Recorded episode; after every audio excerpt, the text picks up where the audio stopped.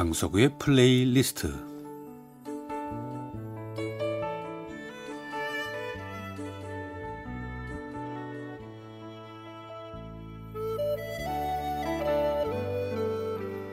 제가 살아가면서 느끼는 어떤 저의 생각, 저의 감정, 혹은 오래전의 추억과 아름다운 음악을 엮어서 보내드리는 시간입니다. 강석우의 플레이리스트.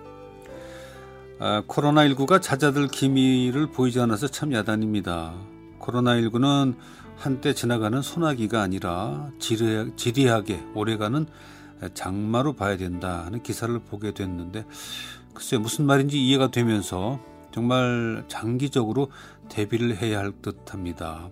한때 잠깐 소낙비처럼 소나기 대비하는 것처럼 대비하는 게 아니라 앞으로 어쩌면 우리의 삶의 일부분처럼 교통사고 조심하듯 또 감기 조심하듯 그 방역의 생활화를 달고 살 각오를 해야 될 것 같습니다.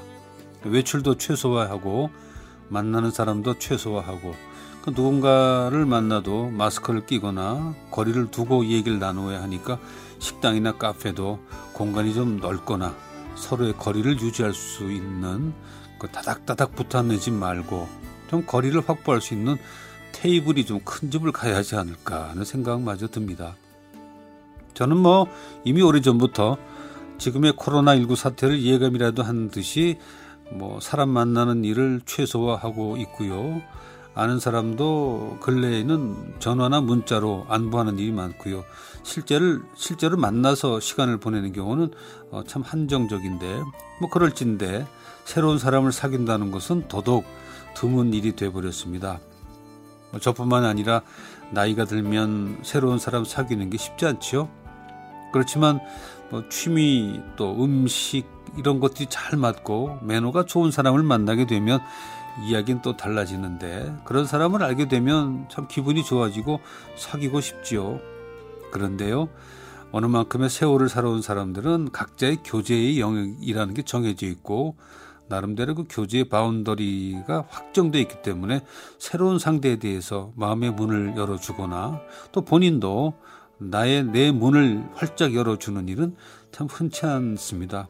경험해 본 분들도 꽤 계실 텐데 어떤 사람을 새로 만나고 나서 얼마 지나지 않아서 서로의 마음이 통해서는 확 열이 붙어서 마음의 문을 활짝 열었는데 어떤 작은 일을 계기로 아, 이건 아닌데 싶어서 열었던 마음의 문을 얼른 닫았던 경우 있으신가요? 나이 들어서 사람을 사귈 때는 적당한 거리를 유지해야 하고 또 어느 만큼의 예의를 지켜야 되고 그리고 천천히 마음의 문을 열어야 관계가 오래 지속되는 것 같은데 제가 요래 요새 근래에 그 가깝게 지내게 되는 부부가 있습니다. 물론 그 부부도 우리 아름다운 당신에게 아주 열렬한 애청자신데 제 오래된 친구의 동생의 부부입니다. 정작 제 친구는 1년에 한 서너 번 정도밖에 못 만나요.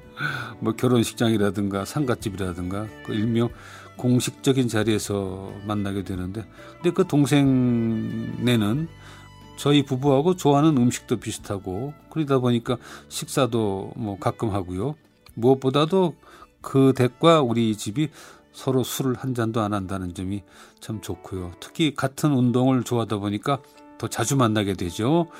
그래서 잔디가 넓은 곳에서 곳에서 꽤 심심치 않게 만나고 있는데 아 참 아내들끼리는 고등학교 선후배 사이이기도 하고 그 동생 부부와 지난 주말에도 운동을 같이 했는데 공부를 많이 한 친구여서 그런지 참 아는 상식도 많고 또 법무법인의 대표여서 그런지 발도 넓고요. 또 식견이 훌륭해서 세상 돌아가는 일 이런저런 얘기를 제가 많이 묻곤 합니다.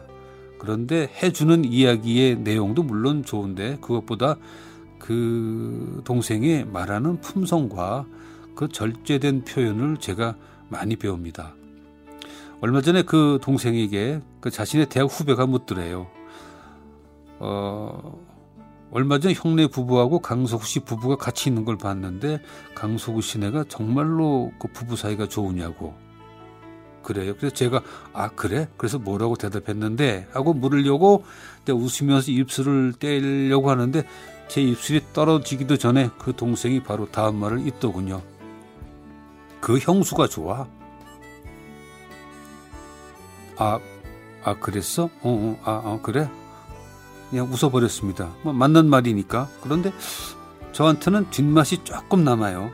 물론 제가 A형이기도 하고 그리고 말의 그 뉘앙스에 참 예민한 사람인데 그, 아, 그 형수가 좋아. 딱 그 말만 했다는데 그럼 그 말 앞에 무슨 말이 빠진 것 같지 않습니까? 예를 들면 그 형도 참 좋, 아니 뭐 참자까지는 빼고 그 형도 좋은데 그 형수가 참 좋아. 그 형수가 좋아. 라든가 아니면 뭐 반대로 아 그 형은 좀 별로고 그 형수가 좋아. 라든지 이 구분이 좀 애매한 거예요. 그 동생은 변호사니까 말의 뉘앙스가 얼마나 중요한지 알 터이고 또 말하는 일에 훈련이 된 사람이니까 정확한 표현을 했을 텐데 그날부터 지금까지 일주일이 좀 넘었는데 궁금한 거예요.